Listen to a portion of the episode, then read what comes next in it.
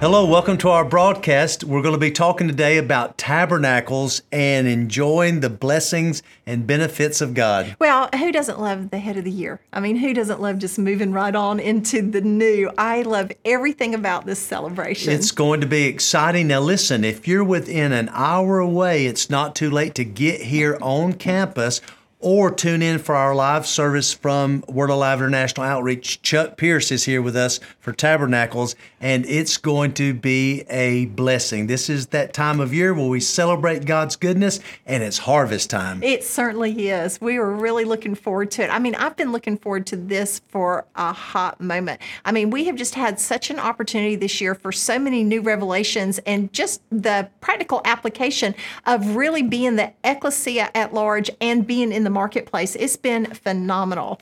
We got a powerful testimony today of giving from our friend Dr. Saundra Dalton Smith. She had a powerful breakthrough, and now God is using her around the She's globe. just one of my favorite human beings on the entire planet. I mean, not only is she anointed, not only is she one of the smartest people that I know, she truly has a revelation, and she's serious when she says it's for you. It's really, really good. Check out this testimony, and then we'll be back to tell you just a bit more. Well, you're a member of this church, Word mm-hmm. Alive, which is a beautiful.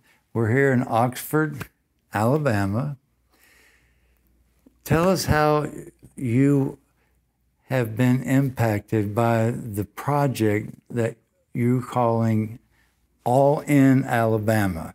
Now, this is where this church, you, you as a people, sponsored this whole thing and led it, going to 67 counties and collect, you know, collecting as many spiritual, civic, business, educational leaders, medical leaders, and talking to them.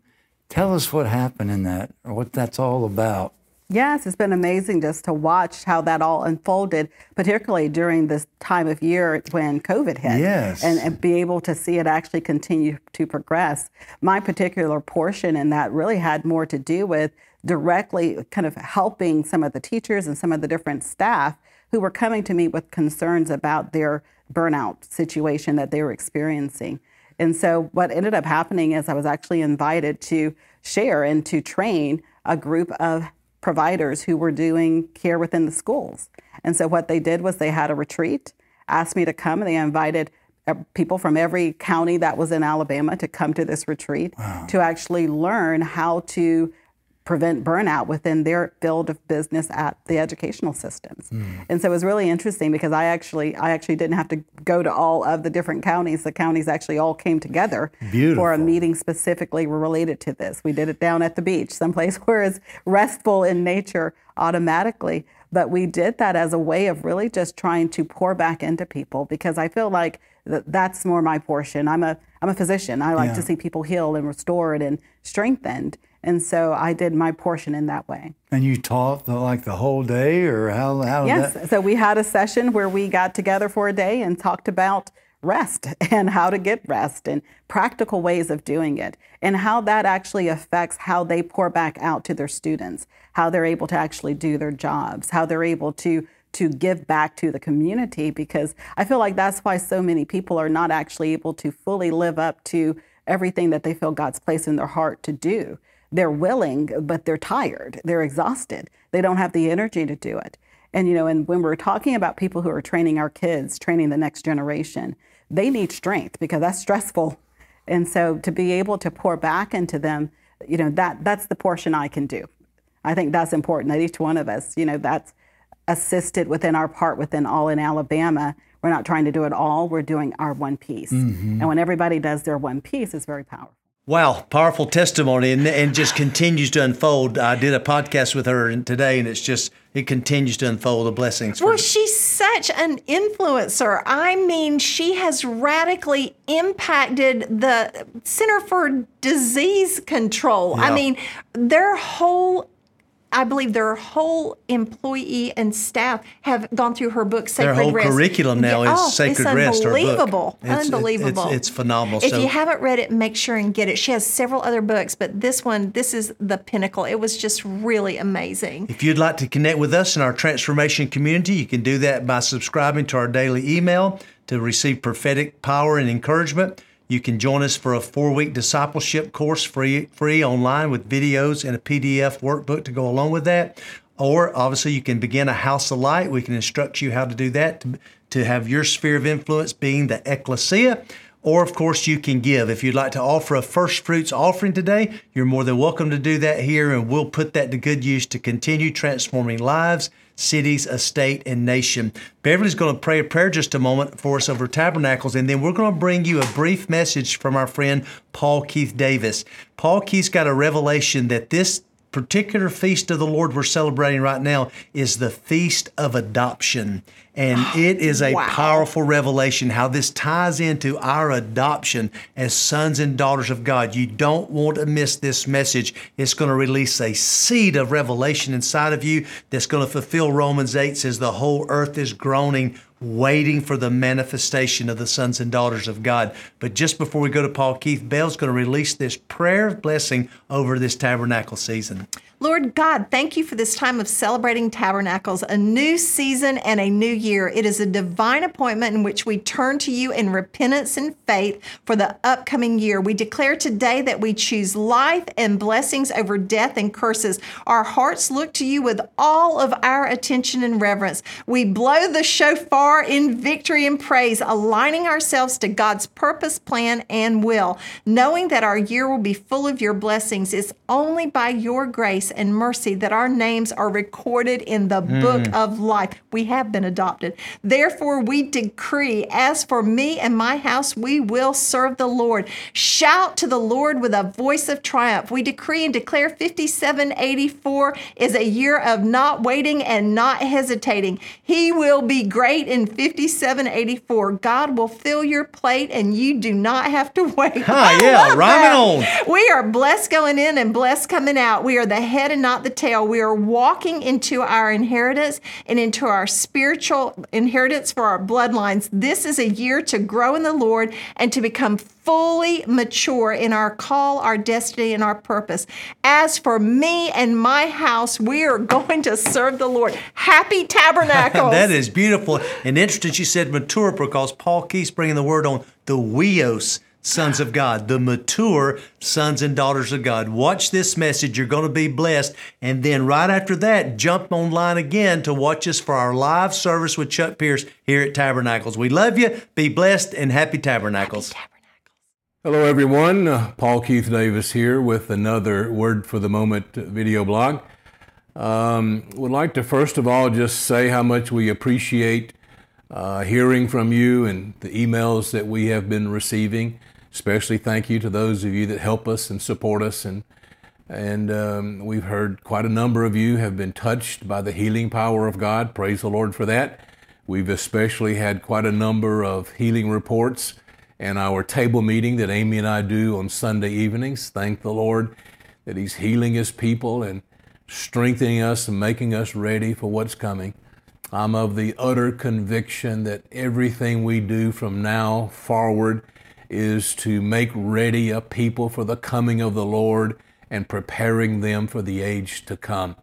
The Bible tells us in the book of Revelation, chapter 19, the bride makes herself ready.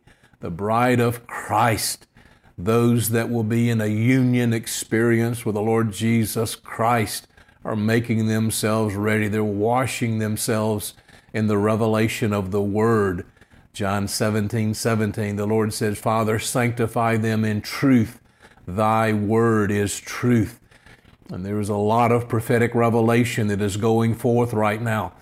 There is an emphasis of the Spirit on uh, us preparing ourselves, cleansing the, our soiled garments from unbelief or, or false doctrines or idolatry that has been incorporated in the belief structures of the church over the last 2,000 years.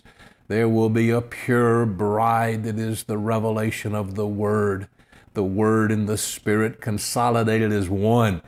And I want to talk about that today. We are just at the beginning of the Feast of Tabernacles. Um, I have been teaching on tabernacles now for about 25 years, and I know I'm not the only one, but I believe that uh, the, the, the prophetic implications of the Feast of Tabernacles are extremely significant uh, as we prepare for the coming of the Lord. We know that Passover and Pentecost were prophetic of the Lord's first coming, and we know the feasts of the seventh month are prophetic of the Lord's return, the return of Christ. And the spirit and power of Elijah is once again being released on the earth to make ready a people for the coming of the Lord. Absolutely. No doubt about it. This zealous spirit that cries out, If God be God, let's serve Him. let's serve Him. We may even have a few Mount Carmel showdowns along the way. But the Lord is proving and vindicating His word.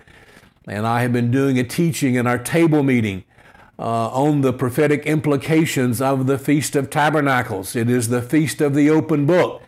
One of the last commands that Moses gave to Israel was that at the time of booths, at the time of tabernacles, when they cross over into the land of promise, take the book and open it and read it before the entire congregation.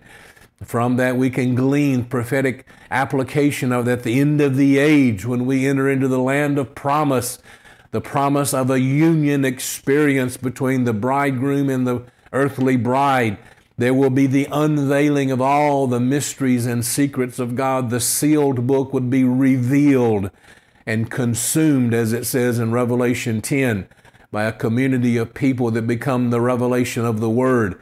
The Feast of Tabernacles is the Feast of Restoration. I don't have time to take each one and go into it, but we know that the restored temple, the first thing they did was enjoy or experience uh, the Feast of Tabernacles and rededicated the temple.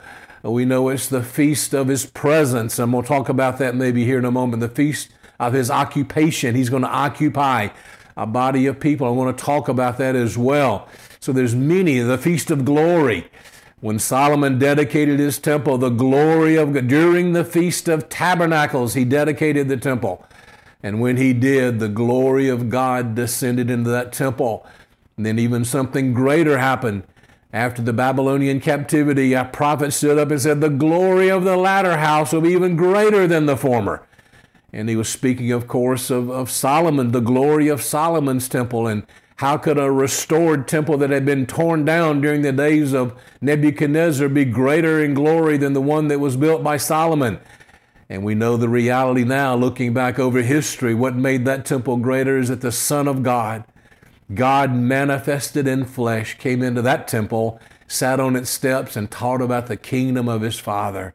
Oh boy, that made that temple greater, the greater glory in the restored temple. And all of those are prophetic of the generation now in which we are living because we are going to experience prophetically those implications that are associated with the Feast of Booths or the Feast of Tabernacles. And I want to talk about one today one that I shared just briefly a, a, little bit on in the table meeting this past week, but the Lord seems to be emphasizing some of these points. And I want to take it, I want to start, if I could just do this quick little study from uh, John chapter 12, a kind of a familiar passage, but one that we may look at a little differently today than, than uh, we've looked at it in times past. But you know the story. Uh, some Greeks come to Philip, some Greek people, some Greek men, and they said, We wish to see Jesus. And if there is a cry of this generation, I believe it is we wish to see Jesus. Not religion, not churchianity, not uh, all the things that we have made it to be over the years, but I believe the heart's cry of this harvest generation is we wish to see Jesus. I believe that. And I believe when they see, when the world a big percentage of the world really sees the Lord and who He really is, there will be a great harvest. There will be a, a, a wonderful harvest of souls because they're going to see that He's the God of love. It is the goodness of God that leads men to repentance. Make no mistake about it, though. It says also in John chapter 3, that beloved chapter, He that believes on the Son has eternal life. But those that do not believe have no life in them, and the wrath of God abides on them. We don't want that to be on anybody, but that's in the Word. We can't neglect it. But I believe a huge number of people are going to see the Lord as He really is, and they're going to embrace Him and lay their downs for the Messiah, the Son of God that gave Himself for the remission of our sins. So here you have the story, kind of a unique thing. So Philip and Andrew come to the Lord and say, Lord, there are some men out here, they're Greeks, and they say, We wish to see Jesus. And here was his response, a little unusual. Truly, truly, I say unto you, unless a grain of wheat falls into the earth and dies, it remains alone. But if it dies, it bears much fruit. That was his response. I'm sure Peter and Andrew scratched their head a little bit and said, I'm not really sure what that means, but okay. But let's, t- let's take a broader view of it today. The Lord, of course, was speaking of himself. Let's connect that to what we believe the implications are for the Feast of Tabernacles. And here is what the Lord says We wish to see Jesus. Okay, well, the Lord Himself only lived in one generation, and He only ministered for three and a half years. But He made a phenomenal prophecy, He made a phenomenal prediction. He, he said, I am the grain of wheat. The Lord was the grain of wheat. And unless that grain of wheat dies, it abides alone. But it had to die. The Lord had to die in order to bring forth multiplied grains of wheat. Listen, like the original seed. So 2,000 years ago, the Lord went into the earth. He died. But after three days, he was resurrected. You better believe it. The Messiah was resurrected from the dead with resurrection power and resurrection life and glory and honor. Oh, I would like to see that event one day. I believe with all my heart today, but I want to actually see it when the life of God came back into that body and he came out of that grave with resurrection power. He was resurrected, but his life went into the soil, and he was the prediction as that grain of wheat goes into the soil 2,000 years ago and matures and grows and cultivates the life over 2,000 of church, years of church history, when it comes time for the harvest, Jesus said in Matthew 13, the end of the age is the harvest. So at the time of the harvest, this is what Jesus said there will be multiplied grains of wheat like the original seed. The Lord replicating Himself his life coming to abide in a people called the bride of Christ and the sons of the kingdom, so that the people can see the Lord, but this time through a people. Doesn't it say that by his foreknowledge are we predestined to be conformed to the image of his son? That's Romans chapter 8. I'm going to talk about Romans 8 here in a moment. So I believe a big part of the Feast of Tabernacles is that we're going to see the Lord occupying. That's the whole idea of tabernacles. We see that in Exodus 25, the Lord tabernacling among our, uh, his people. In John chapter 1, verse 14, in the beginning was the Word, and the Word was with God, and, and, and the Word became flesh and dwelt among us the original language there, and pitched his tent among us. He tabernacled among us. In other words, he was, he was relating his own, the tabernacling of God in a body of flesh to the Feast of Tabernacles. God tabernacled among us. And John, uh, in 1 Corinthians 5, Paul talks about our tent, this tent that we have. And this tent is to be the, the body of the Lord Jesus Christ. Hebrews chapter 10 tells us, A body thou hast prepared for me. A body was prepared for the Lord to occupy, that he would be our kinsman redeemer. But now there is a multi membered body, that we are to be the tabernacle of God, the very temple of God, not in earnest, but in fullness. That's a very important statement not just an earnest of the Spirit, but the fullness of the Spirit. Paul talks about this in his epistles, Ephesians chapter 3, among other places. I don't have time to develop that at the moment. But here we are in the Feast of Tabernacles, and I long to be tabernacled by God. I know you do too. That's why we're here. We have no other reason to be here but to become the tabernacle of the fullness of God, the fullness of God, not an earnest, not just a gift oriented ministry, but a presence driven ministry because there will be a body of people that will have entered into union with the Messiah. And they will be an expression of God on the earth, and the people will see the Lord living in and among His people, doing through His people what he did when he walked the earth in human form. That's the greater works. The works that I do shall you do also, and greater works than these shall you do. When we live in the fullness of the prophetic implications of the Feast of Tabernacles, we will do the greater works. I was teaching this to my group, um, you know, on Sunday evening, this past Sunday, and out of my mouth, I made this statement because I was I was relating uh, the Lord occupying us to mature sonship. That's what it says in the book of Ephesians, chapter 4, that we will come to the unity of the faith and the true knowledge of God and to a mature man, to the fullness of the stature that belongs to Christ. That's phenomenal words. Just think about those words. A mature man on the earth to the fullness of the stature that belongs to Christ. That's in the Word of God, so therefore it has to be true. it has to be fulfilled. Someone's going to live it. And I believe the secret to that can be found in the book of Romans, chapter 8, when Paul is talking about mature sonship, when he is talking about this thing called adoption. A very misunderstood spiritual concept, I believe. Many teach that, um, that adoption in the Bible is our modern concept of a beautiful thing, a beautiful thing when there is an orphan, uh, someone that doesn't have parents, and a family will adopt them into the family and give them the rights and privileges of being a part of that family. That's a beautiful thing. Uh, that is, but that's not what adoption means in the Bible. The word is huiothesia, the placing of a mature son. Many people teach that God adopted us in. Well, Here's the thing. Let me just do a brief little teaching here. We're born of God.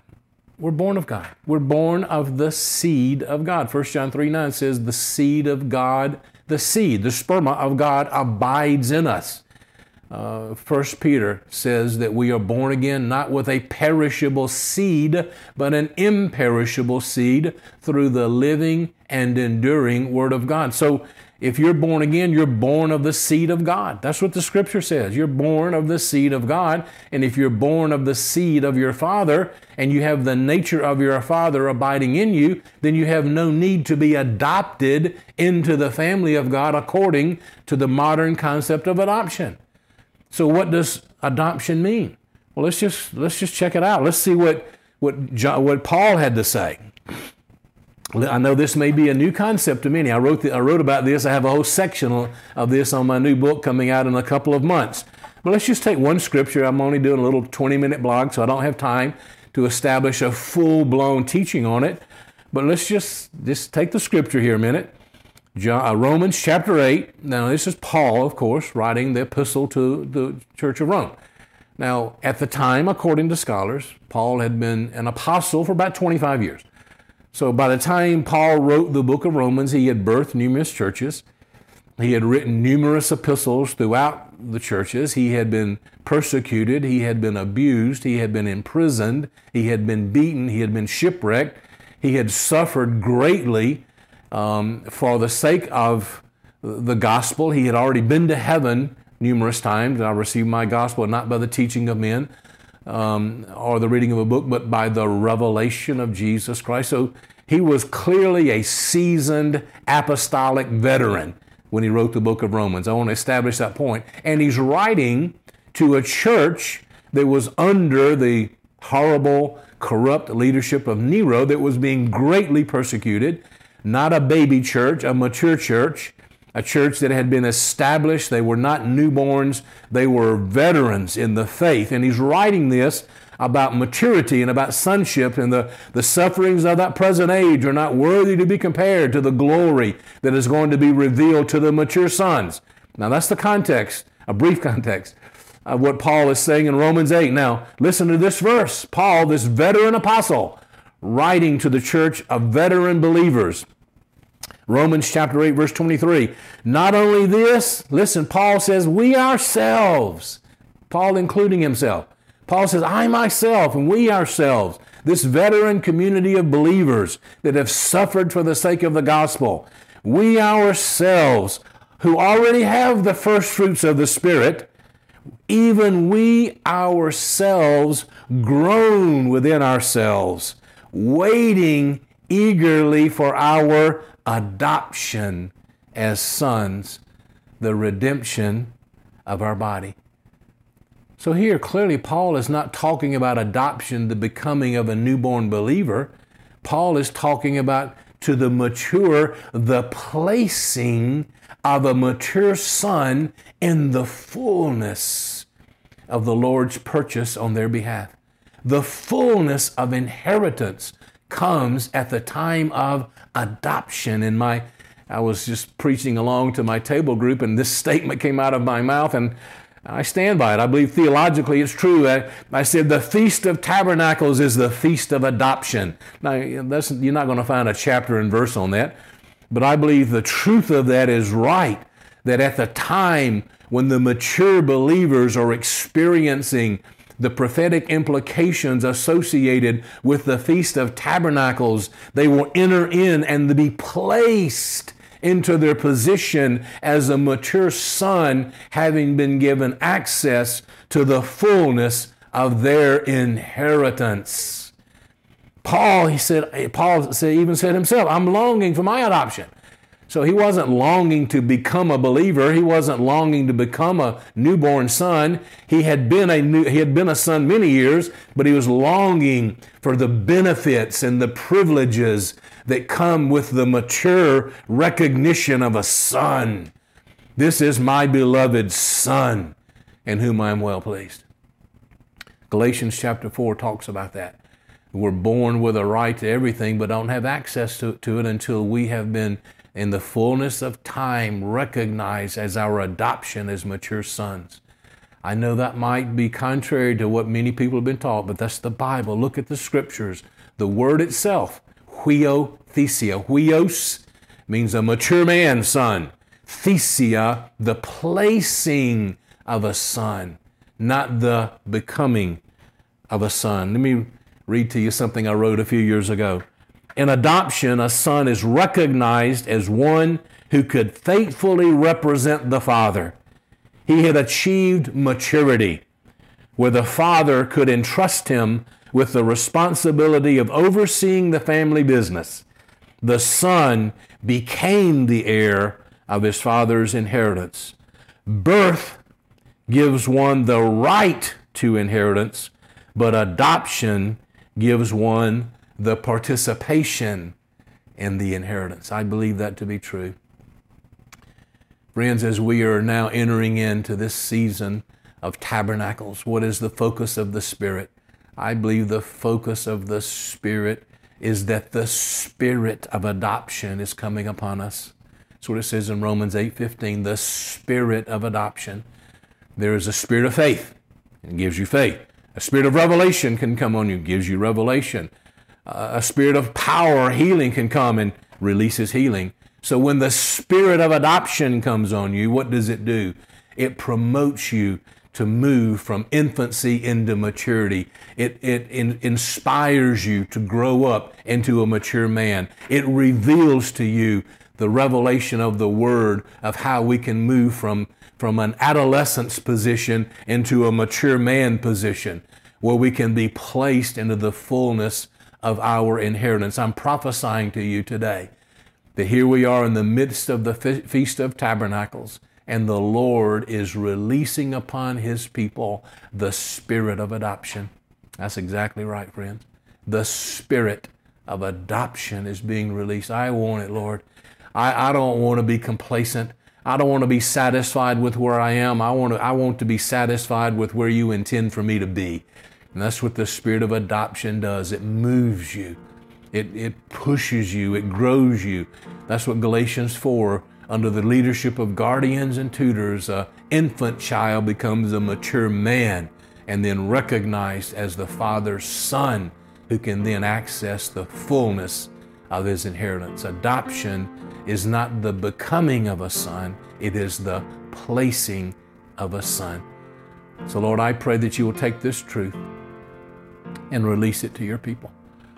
Lord, release the spirit of adoption on every one of these because we'll have a revelation of you as our Father. You know what the spirit of adoption does, friends? It gives you a revelation of your Father, a real revelation. I, I know we can have an intellectual knowledge of God our Father, but I'm talking about an experiential revelation of God your Father. When Jesus was resurrected, he told Mary, Don't cling to me. I must go to my Father and your Father. He told her, My Father and your Father. May the spirit of adoption release upon you a revelation of the Father and His glory. You know, Jesus said, I am in the Father, and the Father is in me, and I'm in you, and you're in me. This, this cohabitation that is depicted by the Feast of Tabernacles, of God dwelling in us and us in God, the revelation of the Father by the Spirit of adoption, that we can be moved into the place of the fullness of our inheritance. May the Lord release that upon you. I ask in the name of the Lord Jesus Christ.